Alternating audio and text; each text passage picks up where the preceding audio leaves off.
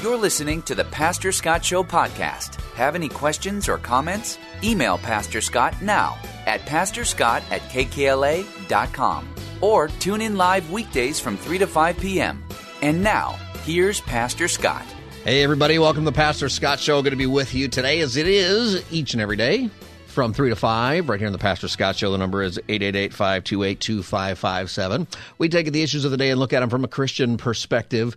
And, uh, you know, one of the things that we read about in the scriptures and that Jesus warns us about time after time after time is about being deceived.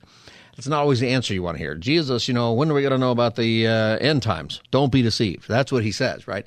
And the thing about being deceived is you don't know you're deceived. That's why you're deceived, right? That's the nature of being deceived. And one of the issues that has been an issue with Christianity uh, along or within Christianity is the idea of false teachers who are among us in who don't understand who Jesus is or don't understand what salvation is and then teach us something completely different. Or sometimes they do understand what historical or biblical Christianity is and then it's distorted because it doesn't fit a political narrative or a social narrative of the time.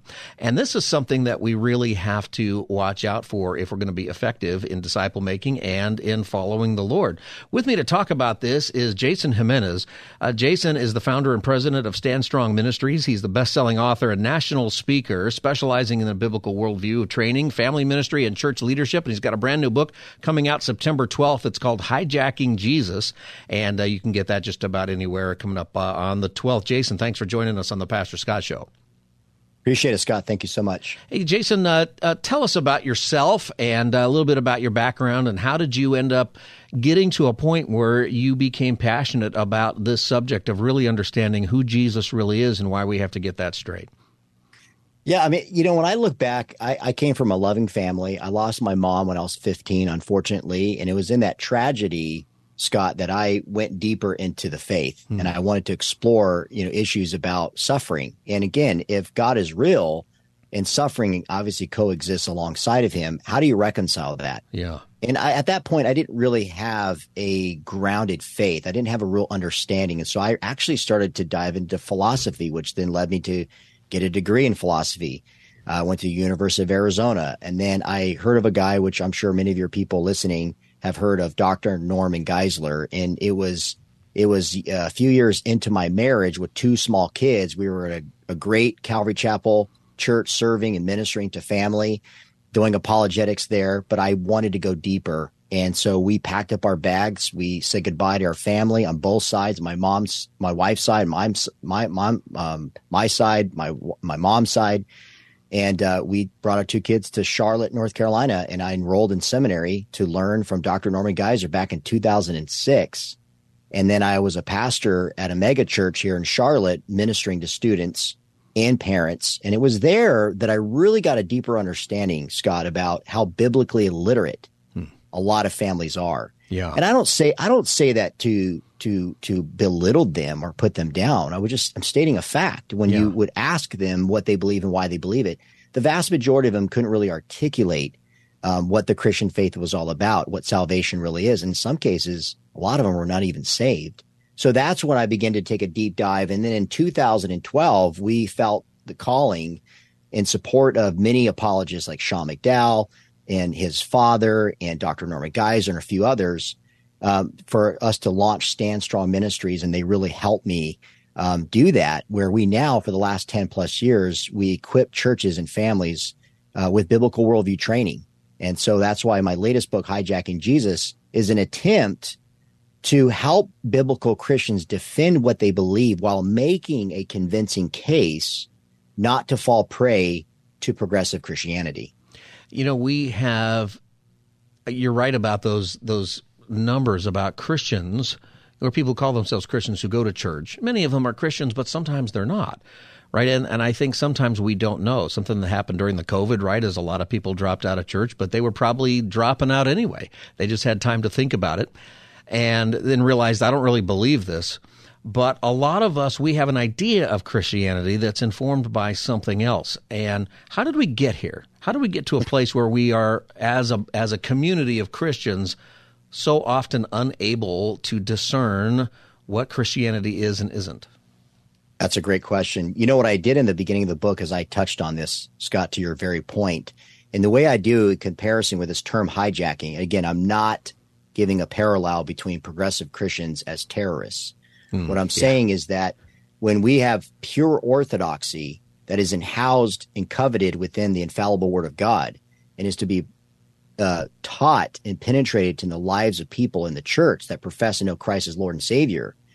But just like when you go back to the times of 9 11 or prior to, you see that there was laxity when it came to security. We weren't taking things as serious, right? Because there was no need to. Mm. And plus, out of convenience for people to get to point A to point B, we didn't want to have a lot of restrictions. Yeah. I do think that that is a parallel in the sense of how in Christianity today, particularly I'm talking about historic Christian faith or biblical Christianity, people who take the Bible literally, who believe that Jesus Christ is the Son of God, the second person of the Trinity, and died on the cross for our sins and rose again on the third day, and that he's going to return.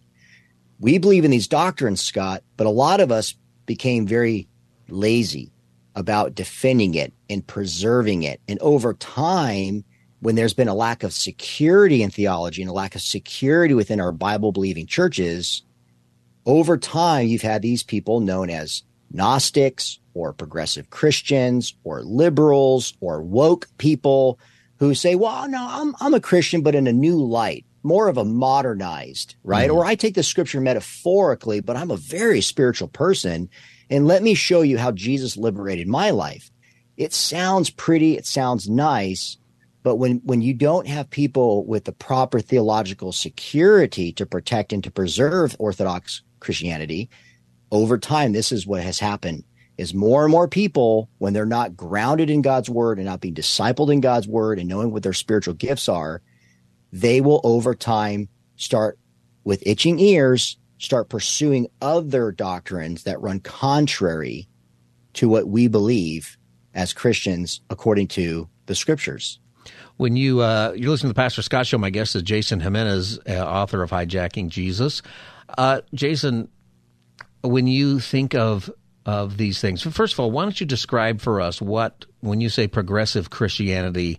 Uh, what do you mean by that? It, it's a little unnerving always when we have some kind of adjective in front of Christianity. I think, right? Uh, yeah. You know what? Yeah. What is this that specifically that you're talking about? Yeah. Okay. So for I appreciate you asking me that because for clarification, uh, a progressive Christian, again, as Dr. Peter Enns, who is a liberal progressive scholar who used to be conservative, and he would um, call himself a progressive scholar. Yeah, he right? he pretty much is. Yeah, yeah. he definitely is. And um, you know, he would says, you know, we don't want to look at progressive as this pejorative term, like it's a bad thing. He looks at it as a badge of honor. Mm-hmm. Like again, over time, what progressive Christians have come to uh, find out about Jesus, this is what they call as contemporary scholarship. They believe that their appraisal process has actually efficiently drawn out the true Jesus. And what they say is, we, Scott, you and me, and many of your listeners, we are the original hijackers of Jesus. Right. Meaning, Jesus from day one never claimed to be God. From day one, he never said he came to atone for our sins. And so Jesus is not the savior of the world. Jesus is more of a liberator. So progressive Christian is influenced by, catch this, liberal Protestants, agnostics, skeptics, atheists, and Christian mystics. Mm.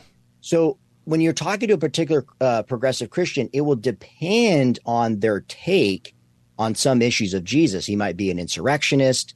Uh, he might be a woke inclusive teacher. He might be a Jewish mystic. But but the point is, no matter what portrayal of Jesus a progressive Christian has, um, they don't believe that Jesus is the second person of the Trinity. Matter of fact, they deny Trinitarian doctrine. They deny the infallibility of Scripture. And so, at the heart of progressive Christianity, what I do in part two of the book is I expose six key doctrines that is at the heart of a biblical Christian who holds fast to the Word of God.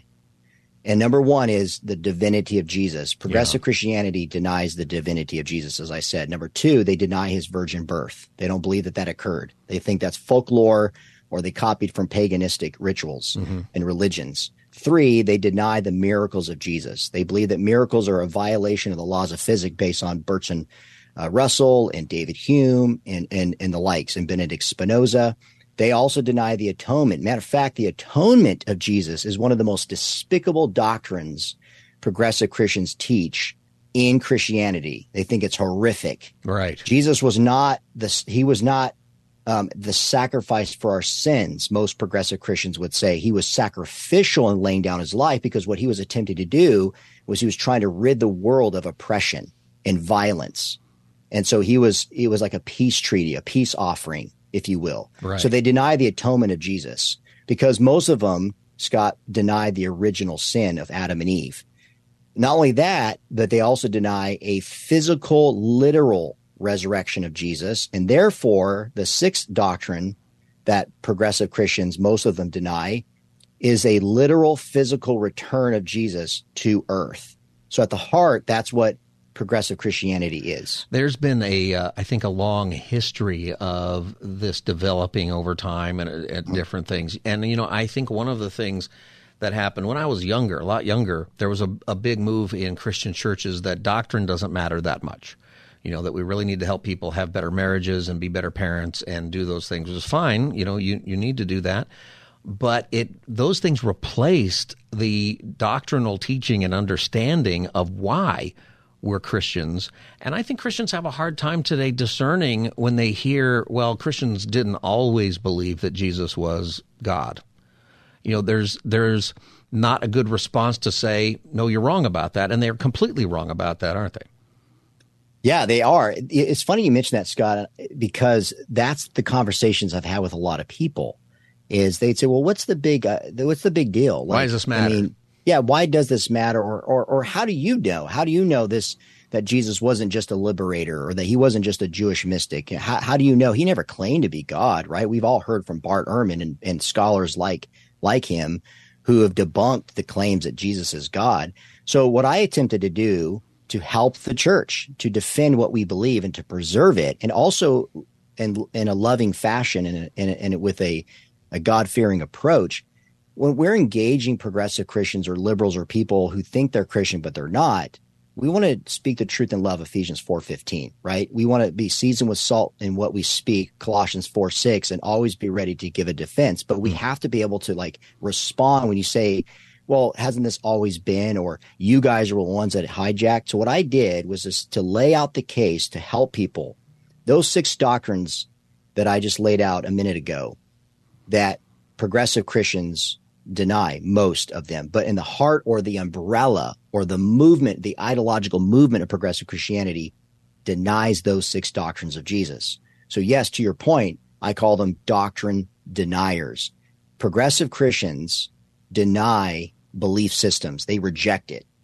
And so, what I wanted to do is I said, okay, but you have to make a case as to why you believe these things about Jesus and how you refute the Bible. So I deal with historical inquiries to say, okay, what is your argument? What is your foundational argument as to how you go about debunking biblical Christians based on historicity? The second thing I do is I I look into their writings and their biblical explanations of how they look into the text, for example, the canonical gospels, mm-hmm. and how they interpret them to be read. The third thing I do is then I give out, I lay out the theological arguments. So then over time through church history, how they unpack the theology that comes from scripture. So I give the progressive point of view and then I give the biblical point of view. And then the last one is at the end of the day, what are the spiritual results? So by looking at those four areas in each one of those doctrines, I'm showing where progressive Christians are coming from based on their own writings. I don't put words in their mouth we investigated over 80, almost 100 progressive Christian books to make sure that we are articulating their position accurately. And then we, in a, in a, I think, an apologetic way, refute those claims historically, biblically, theologically, and spiritually. You're listening to the Pastor Scott Show. My guest is Jason Jimenez. He's the founder and president of Stand Strong Ministries and author of a new book called Hijacking Jesus. You know, when we're talking about this, this is crucially important because if we don't understand that Jesus died for our sins and that he physically rose from the grave, then there's no victory. There's no there is no difference ultimately at the end of the day between Christianity and any other philosophy or religion. That the, these things are the distinctiveness of Christianity, and that is uh, the the evilness of changing what the Word of God is, what the uh, what God has done, and who God is. Mm, that is so true. I mean, in our, in our chapter on atonement, which was probably the most difficult and the most rigorous, mm-hmm. Because you're right. You could say that Jesus, and again, progressive, most progressive Christians, the vast majority of them, do not deny that a person named Jesus Christ, who was a Jewish rabbi in the first century, existed. Many of them, again, he was a you sage. have to believe was, that, right? Yeah, yeah. It's, it's any any scholar, even atheist, any scholar, believe right. Jesus existed except if you're Dr. Richard Carrier, yeah, except for right, a few, who, but but yeah, uh, a few, but but but that's still discarded, no, right? Yeah, that's yeah, that's yeah. not true scholarship, and so so they know that he existed, but where like to your point is like, but the purpose of him, of him dying because that's the other thing. Not only did he existed, and not only did he teach moralistically, right? Progressive Christians love citing the Sermon on the Mount, mm-hmm. but again, they take a metaphorical approach, right, when it suits them, right, and so. Uh, they're they're they're dismissing obviously the authority God, you know, in the flesh has in teaching that that, that sermon. But what they will say is like he lived, he preached, he was a moral being, he was the manifestation of God. Uh, we don't, we can't explain really the miracles. We we call them more restoration. He was restoring people, but he did die. Yes, he did publicly die, but he didn't die for the for the atonement of our of our sins. And so what I do is I go into that because you're right, Scott. If in fact Jesus lived, but he didn't die for our sins, then we are still dead in our trespasses and yeah. sins because Jesus came to fulfill the law, as you and I know, Matthew 5 17. And Jesus came as the second Adam, Romans 5 12. The first Adam sinned and blew it. As a, and as a result, the transmission of sin has been across the board and ancestrally. But Jesus, God in the flesh, the incarnation, he came, lived a perfect life, and he sacrificed his life, yes, on the cross to atone for our sins. And that is at the heart of the gospel. And I do this by showing five key words that we see throughout the New Testament. It points back to the atonement, to mm-hmm. reconciliation, substitution, redemption, reconciliation, propitiation, and forgiveness. And at the heart of those five words, we see the fulfillment of the Lamb of God that we see in the Old Testament. That lamb that Jesus was at the Passover when he was doing the meal prior to him being betrayed and crucified and given up his life, he was that lamb. He was that propitiation. That's right. And so that's the heart of Christianity. And so, yes, to deny that um, is to deny Christ, his sacrifice, and Christianity. If you'd like to join our conversation with uh, author Jason Jimenez, the number is 888 528 2557. 888 528 2557. This is the Pastor Scott Show. Do people, when they deny that in your experience, do they openly just deny that, or is it a process of what I'm saying is in fact denying it? I just haven't put that together yet. You know what I mean? Yeah. You know, uh, you, I, I, I, let me I let me speak to that if I may because yeah. you're so right on that. Because one one thing I try to train Christians is like because you're you're dealing with some people who are just biblically illiterate they put their faith and trust in Jesus right? They believe in John 3:16 for God so loved the world they gave his only begotten son. They they heard the verse Romans 10 9 and 10 if you confess with your mouth that Jesus Christ is Lord and you believe in your heart that God raised him from the dead you're saved. And I think that many people genuinely put their faith in Jesus as their savior to forgive them of their sins and to have everlasting life. But to your point, when you start like um, challenging them on, well, what do you mean by the atonement of Christ? And this is what's important to understand because throughout church history, we have all of these amazing councils. Yeah. And all of these uh, creedal formulations that been, began to circulate even within the few uh, uh, central years after Christ ascended into heaven. Matter of fact, the one that we see that Paul refers to is in 1 Corinthians 15, verses 3 through 5, talking about the death, burial, and resurrection of Jesus. Well, one thing we never really had, uh, Scott, was a creed that articulated the atonement of Christ. What we have is going back to 1 Corinthians chapter 15, verse 3, is that Christ died for our sins according to the scriptures. So at the heart of the Christian faith, people believed is the person of Jesus. That's right. And what he did. You and so a lot of people don't know how to articulate that. Does not mean that they're doctrine deniers, does not mean that they're rejecting Jesus. I just don't think a lot of people theologically know how to properly understand that. Yeah, I think it's something that we have to, as believers, really understand that this is important. I think that we like to get into fringe subjects or or internal doctrinal struggles, you know, that we really want to plant our flag in, you know, is Jesus going to come back pre, post, mid trib, or is, you know, are we Calvinists, or are we not, or those kinds of things. I know people who can speak to those things so well, but if you ask them why did Jesus come the first time, they struggle to get that out. Yeah. You know, and I think that's one of the things is that we have to really make sure we understand why he came because everything is there. Can you stay one more segment with us? There's a, another Sure, question I want to ask you. I think that that uh, when we come back, what is the difference? How do we discern between what is a, a biblical justice versus a sort of a modern social justice? This word gets thrown out, you know, uh, justice. And I think this is where a lot of people get confused and lost into what it means to be a Christian because certainly we're to take care of the poor. We understand from James what pure religion looks like, and we are to care about justice, uh, Micah tells us. And Jesus is going to ask us, What did you do for the least of these? Those things are a big deal, and we look at all the suffering in the world today, and the church needs to respond. But how do we make sure that we don't turn our faith into something that's works based ultimately, um, and lose the the truth of uh, grace and what that means for us? I want you to talk to that as soon as we come back on the Pastor Scott Show, um, if you would. And uh, Absolutely. my guest is Jason Jimenez. He is the author of a brand new book. It comes out nationwide on September 12th, Hijacking Jesus. How do people get to that book, by the way, if they want to buy it? It will be on what's the best place for them to get it?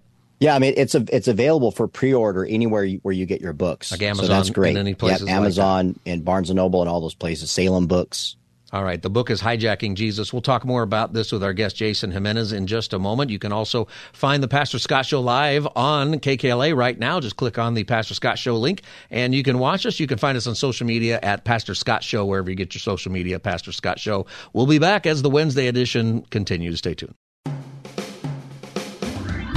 You're listening to the Pastor Scott Show podcast. Have any questions or comments? Email Pastor Scott now at pastorscott at kkla.com or tune in live weekdays from 3 to 5 p.m. Now, back to the show. Welcome back, everybody. Pastor Scott Show. My guest is Jason Jimenez. He is the author of a brand new book, Hijacking Jesus, which you can pre order now. Comes out September 12th. You can get it wherever books are sold, Amazon and the like. And uh, we've been talking about the importance of really understanding our faith, understanding who Jesus is, the atonement, and lots of things like that that sometimes we think are less important. Jason, I wanted to ask you um, this question and the, the idea of hijacking Jesus. Sometimes people. Um, miss what Jesus is really about by talking about things that Jesus was in favor of, but making that the whole deal instead of instead of just part of it. And when I get into that, I'm asking you this question: How do we discern the difference between a biblical justice and what would be a uh, a social justice or a progressive uh, social justice of today that actually is not the teaching of Scripture? How do we know the difference? Because clearly we're supposed to take care of those in need and widows and orphans. How do we understand and discern the difference? Yeah, that's a great question. You know, it, there's we were talking in the last segment about atonement and where there is some confusion that people have. It's not that they reject the doctrine of atonement, but they don't fully understand the degree or the effects of it. And I think when we're having conversations with people who have put their faith and trust in Jesus, and let's say, Scott, they're like carnal Christians in 1 Corinthians 3 or in Hebrews chapter 5, verses 12 and following, that they're unskilled, that they're not able to distinguish between uh, right and wrong. And this is where a lot of people find themselves today post COVID, you know, critical race theory, wokeness, equity, equality. Um, you know, Christian nationalism is wrong and all that kind of stuff. And and I agree wholeheartedly with a lot of what people are saying on the front end. Mm-hmm. But what happens though is that people start taking social justice to mean God's domain, what God is doing, what God has decreed, what you know, that sort of thing. And there's a danger in that. And so one thing that we have to be clear when we're talking about social justice versus biblical justice is that when you look at social justice, at the heart of it, God is not the authority. Man is. In the in, yeah, in a modern view of that, yeah. In a modern view. So so there there needs to be again when we're talking about there has to be an absolute moral standard of justice, and that is God. In the social justice movement that that attaches itself to intersectionality, that you define your identity based on uh, your your your your race, right? Your ethnicity, your nationality, uh, your gender, your orientation. And, and again, by the yeah, by by the way, social justice warriors you determine your own gender. You decide whatever your orientation is, right? No one else uh, does that for you, and it's and, and it's incumbent upon people um, to relinquish their rights in order to support yours. They call that social justice. At the heart of social justice also is the oppressor versus the oppressed. So when you go down the line, you see a lot of things that run contrary to what we actually see in scripture. At the heart of social justice is not original sin. Okay. It's mm. about punishment. Yeah. When you look at all of the people outside of cri- critical race uh, theory and, you know, uh, uh, legal theory uh, from, from different people like Derek Bell, um, you, you see that, that, that a lot of the, the, the proponents today with white fragility, um, you know, Robin DiAngelo and all these other things, Crenshaw, you see that there's, there's this, um, punishment on people they feel are the oppressors, right? And so now what they measure is about equity. And equity is not about equal opportunity, it's about equal outcome. So they even say this in order to end discrimination, we need to advance discrimination. In order to get to equal outcome, we have to rob from those who we feel. And again, that's the whole point. Like, who are the we? Who are the who are the people who determine what is truth yeah, and what is right that? and what is just? Exactly. Right. Who decides that? And so this is the danger that we're we're finding ourselves in at the heart of social justice. I, I know some people mean well, and I, I agree that you see some injustice that occurs and and you want to do something about it. But the heart of social justice movement that again is built on the oppressor versus the oppressed is in actual fact an unequal treatment of equity, is actually an unequal treatment of equality. Okay. When you look at biblical justice, again, God is on the throne. God is the creator. We are made in his image. We have fallen from that. And throughout the storyline from Genesis to Revelation, biblical justice, what we see is according to a standard in which who God is and his decrees. And when there's consequences, right or wrong, we see the effects of that. And we see how God has placed institutions to instill proper justice. The family with a husband and a wife. You see the church where you have elders and shepherds who are overseer of people's souls. Okay. And then, and ultimately you also see the government in, in, in Romans 13. And that's actually a good thing. You don't see a Leviathan of a gov- government. You see a self governing institution that is run by people who honor and fear God and they're executing the justice that needs to be appropriately uh, served. So that's distinguishing between social justice and biblical justice. And last thing I want to say, and I talk about this in the book in the chapter where progressive Christians make him look like he's a woke teacher. They want to focus on him doing um, like all these social justice issues, or that he was a socialist, right? He was he was about redistribute uh, redistribution of wealth. When in fact, you only see two occurrences of Jesus dealing with the, with the poor.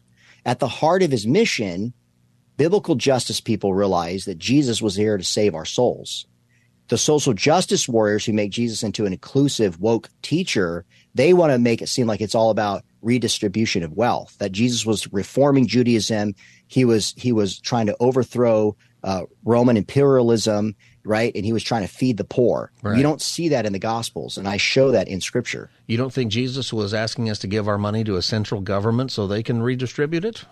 Just yeah, I know. you know, yeah. Well, I know, but that's funny because people make those statements. I'm like, right. okay, that's funny you say that. Where do you find that in Scripture? And there, it's not in there. It's not there. You know, the interesting thing is, it's it's part of it, and I think what you said is right. On the front side of it, we, you know, the church has failed in some ways to take care of people and to really reach, you know, to take care of widows and orphans. There's more that we can do. There's so much. I don't want to say we failed because we've actually done pretty well including all of our faults for 2,000 years at the end of the day. But clearly in any culture you can say the church can do more. You know, but when you get past the that front side of it and you see the other side, when you see destruction on the the backside, when you see, for example, here in you know in California, we have a huge homeless crisis and drug crisis, and a lot of it is driven by philosophies that say, well, people have a right to get high, so we're going to help them get high a little safer. And you can't figure out why it's. Know, we don't want to hold anybody to account. We don't want to ask anybody to recover or deal with their sin. We exclude Christian organizations or any religious people who want to help that kind of social justice is not justice at all. It's it's upside yeah. down. You're actually making everybody a victim, except yeah, the people right. who say it, who empower themselves. At the yeah, you're right. And, and so the thing is, that you want to look at is you want to be able to look at the institutions. Like, let's look at it. I mean, Black Lives Matter organization has failed and has gone bankrupt. I mean, if you have all this money and it was it was for hundreds the, the of common millions good, of dollars. Yeah, it, it, was wasted. It was squandered, and we and again, and, and there's no uh, government institutions or politicians who are looking into that on the left. That is, um, in you know, you know, wanting to seek justice when that whole movement was supposedly about justice. If I may, there's a great quote by Calvin Beisner in Prosperity and Poverty. And he po- he makes this point about injustice of equity. He says the only way to arrive at equal fruits is to equalize behavior and that requires robbing men of liberty and making them slaves. So, in actual fact, social justice, when you are trying to uh, drive everyone to equal outcomes, you're actually equalizing people. Like, and this is Marxism, right, Scott? Yeah, this is Marxism. Right.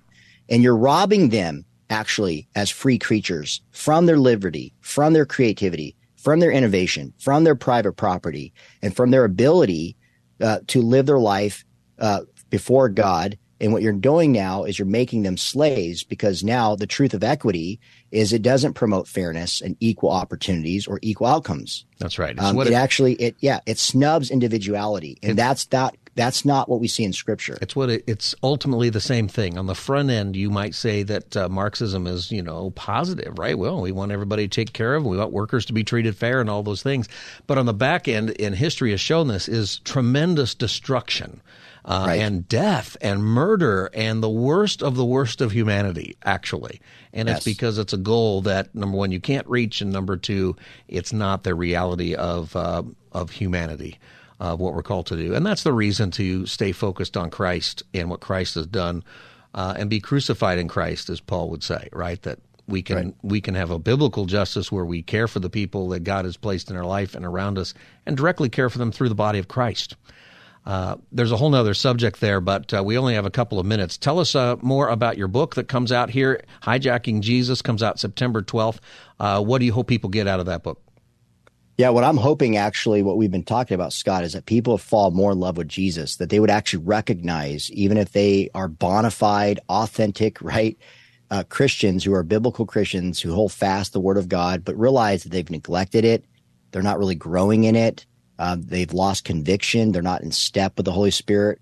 Um, that they would actually, as you read this book, that they would fall more in love with Jesus and, and realize the richness that we have in church history, which is phenomenal. It's amazing. And not just, you know, arguments to refute the progressive Christian, but that they would understand the beauty of the doctrines that we hold. And again, at the center, the centerpiece is Jesus Christ, and this and, and the citadel of Christianity is His resurrection. And so, as people are motivated and convicted, that they would take that book and that they would then start engaging uh, progressive Christians who are trying to hijack uh, Jesus and also their church, so that they're able to be better prepared against that type of of, of, of hijacking. So that's my hope and prayer. That's right. And that's an important thing for us. And the, the joy of knowing who Jesus is and what grace is, is that's the, that's the life, right? That's the great adventure that we're even called on uh, for this life. Jason Jimenez, thanks for joining me today on the Pastor Scott Show. I appreciate you, man. Thank you so much. And uh, you can uh, find Jason Jimenez on uh, what's your website, uh, Jason? You got a, your personal website. Yeah, the main website that people could check out is standstrongministries.org. All right, standstrongministries.org. Check that out. And uh, you can get Jason's new book, Hijacking Jesus. It'll be available on September 12th, but you can pre order it today. We'll link to all of that too on our social media. You can find us uh, anywhere at Pastor Scott Show. We will be back. Jason, thanks for joining us on the Pastor Scott Thank Show. Thank you. God great, bless you. Great to have you today. God bless you. We'll be back as the Wednesday edition continues. Stay tuned. You're listening to the Pastor Scott Show podcast. Have any questions or comments? Email Pastor Scott now at pastorscott at kkla.com or tune in live weekdays from 3 to 5 p.m. Now, back to the show.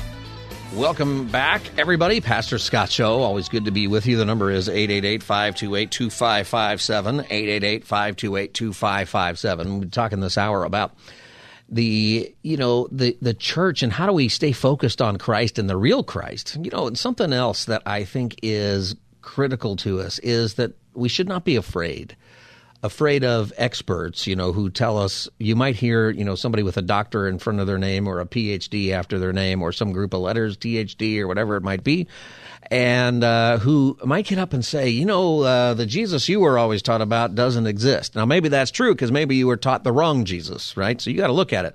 But I think, you know, when you have people who say, uh, you know, Jesus never believed he was the Savior, or that people didn't believe, early Christians didn't believe that Jesus was the Savior or that he was uh, that he was God.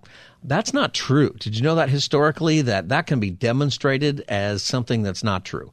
That the early church, the earliest of church, believed that he died on the cross for your sins and that God raised him from the grave, like that he came back out of the grave, bodily resurrection. You can demonstrate that historically. So when people come out and they say, "Nah, that's not true," they're they're not being honest with you. And even though they might have PhD next to their name or they went to some uh, prestigious school somewhere, you know, we live in a time where you know, how do you trust the experts anyway? What does it even mean to be an expert? It's, you know, and experts can be wrong. Where is it that somebody with more degree than you are right all the time? They might be right about a lot that you don't know about, and I think that's reasonable. But you should realize that there are great scholars and great people out there in Christianity and our Christian faith who actually do refute those guys and those books that come out, you know, usually around Easter or Christmas to tell you that Jesus wasn't really the Savior or some other version of Jesus. There's there is two thousand years of scholarship to tell you that those those guys are wrong. You know, Second Peter chapter two verses one through three, it says this. It says, uh, "But there were also false prophets among the people, just as there will be teachers among you." Uh, false, just as there will be false teachers among you, they will secretly introduce destructive heresies, even denying the sovereign Lord who bought them, bringing swift destruction on themselves. Many will follow their depraved conduct, and uh, uh, and will bring the way of truth into disrepute. In their greed, these teachers will exploit you with fabricated stories. You know, it is um, something that we have to be aware of. That even the scriptures tell us that we will have people who go to church who get it wrong. We will have people who go to church who get it wrong, and sometimes they're deliberate, but sometimes they are mistaken. You know, I've had I had one situation where somebody showed up to church out of the blue, and they were coming for a while, and they were for some reason being very uh, popular, meaning that lots of people came around them, lots of people came and you know, surrounded them and they talked to people. They made relationships really fast. And I was so proud of my church because these guys had a different agenda. They were going to teach something completely separate. They were going to teach people something completely unbiblically. And people got it before I even got to them. And apparently they had been at the mall. These these people had been at the mall trying to convert people to some other way of Christianity and stuff. And uh, you know, people in my church chased them out before I even got there. Uh, I was really proud about that. Um, but one of the things I think that sometimes is hard for us is that if we have a different interpretation of what the gospel is or what church is or uh, different things, then we might be deceived ourselves. We could be that person. Have you ever thought about that? I mean, that's an interesting question. It's a question we have to ask ourselves. Is are we people who are the false prophets among the people? I think most of the time the false teachers are are people who you should be able to know because you have an agenda. That's the thing. They will secretly introduce destructive heresies. All right. Uh, not just be wrong about things or be disagreeable about things, but things that will destroy the church. Uh, and you know what kinds of things get into that? The people who do, who bring in heresies about uh, what the church ought to be like that's not biblical. Uh, ideas that say, you know, there is uh, a hierarchy of of good works, and that if you do enough of these good works, then you deserve to be, say, in leadership of the church. Like you, you add a qualification for leadership, uh, such as time in the church. Right? I had somebody tell me one time that they felt like they should have more of a that their opinion of something we were trying to decide as a church should weigh more because more than most people because they'd been there 15 years or something. And I thought, and I asked, I said, so you think that your opinion, uh, because you've been here 15 years or 17 years, should weigh more than somebody who's been here 10 years? Or should weigh more than somebody who's been here 11, 12, 13? Like, and that was a true belief of that person and I sort of tracked it. They kind of got it to another person where they they'd heard that from somebody in the church that the weight of your opinion uh, should matter more based upon the amount of time that you've been there, and sometimes that gets to be how much money you've given, you know, how, all kinds of other stuff, and that isn't true. You know, we have one church, and the Holy Spirit works with us. Definitely something true in the idea that people have to grow and you should be really careful about empowering new believers into things or people that you don't know very well. There's time that matters. But after a period of time, you know, you have some better ideas. We got to be really careful about that. The way you do that is you know your scriptures. You just know what, who Jesus is and why he says what he has to say and uh, those kinds of things. This is the Pastor Scott Show. The number is 888 528 2557. 888 528 2557 is the number. And uh, I see a couple of calls on there. Grab them as soon as uh, they are ready here. We just have a few more minutes. By the way, we have Pastor Jack Hibbs will be on here in just a second. And uh, in the next segment, I should say, not just a segment, he'll be on here uh, just as we come back after the break here in a couple of moments. Uh, and one of the things we're going to talk about is the fact that there's really one church, right? And that is something that is a big deal because I think one of the troubles we have sometimes in the church, and pastors do this, and church people do this, is we think – we may not say it. We probably wouldn't say it. I've heard some people say it, but most people wouldn't say it. Sometimes we think the church is about us. And we don't want to do stuff with other churches because they do it differently or because, you know, they're not us or we expect people to come and become us. And, and the us becomes this entity that isn't necessarily Christian or isn't necessarily uh, anything that's important. The us becomes more important than the uh, identity in Christ. And that's a that's a really big deal for us. Let me take a call here. Jim in Azusa, welcome to the Pastor Scott Show. Yeah, thanks. Uh, I was on the air earlier on a different Christian station, K Bright, and there's some guy on there, Steve Gregg. He doesn't believe in the pre tribulation rapture. Uh-huh. I've got a book by David Hocking, who's a very good pastor. Was he a guest he, he on another show somewhere? Yeah, I was a guest on another show somewhere. Okay. Okay, well, I think uh, Dr. Hocking's right about the pre tribulation rapture, and yet this man doesn't accept it. And he's supposed to be a brother in the Lord. I mean, he's a smart guy, and he doesn't accept the pre tribulation rapture. Well, let me, let me ask you something, Jim. There's a lot of different views on that that are well within orthodoxy in the Bible. There's even a, there's a pre tribulation, there's a post, there's a, there's a mid tribulation. People think three and a half years.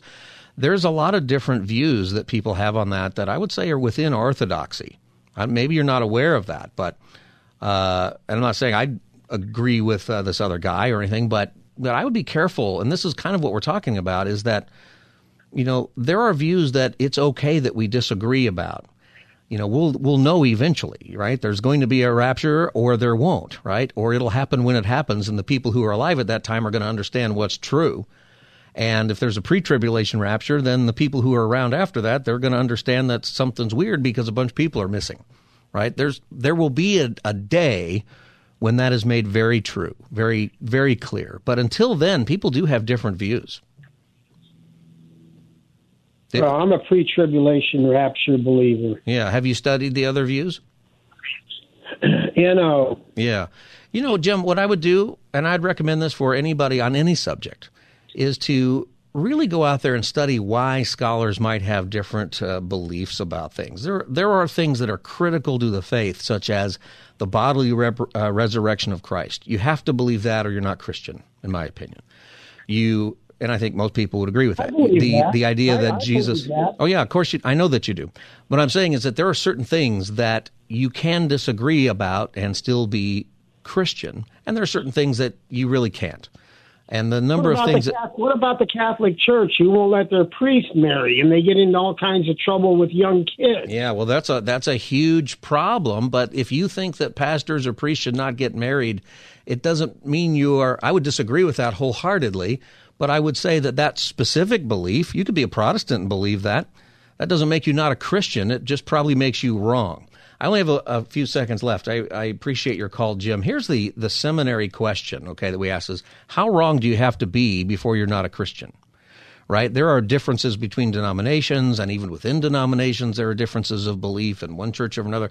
How wrong do you have to be before you're no longer a Christian? That's kind of where we, you have to be careful, is that you can't, you know, there are disagreements we're going to have that at the end of the day they don't change the nature of God or the word of God or the purposes of God.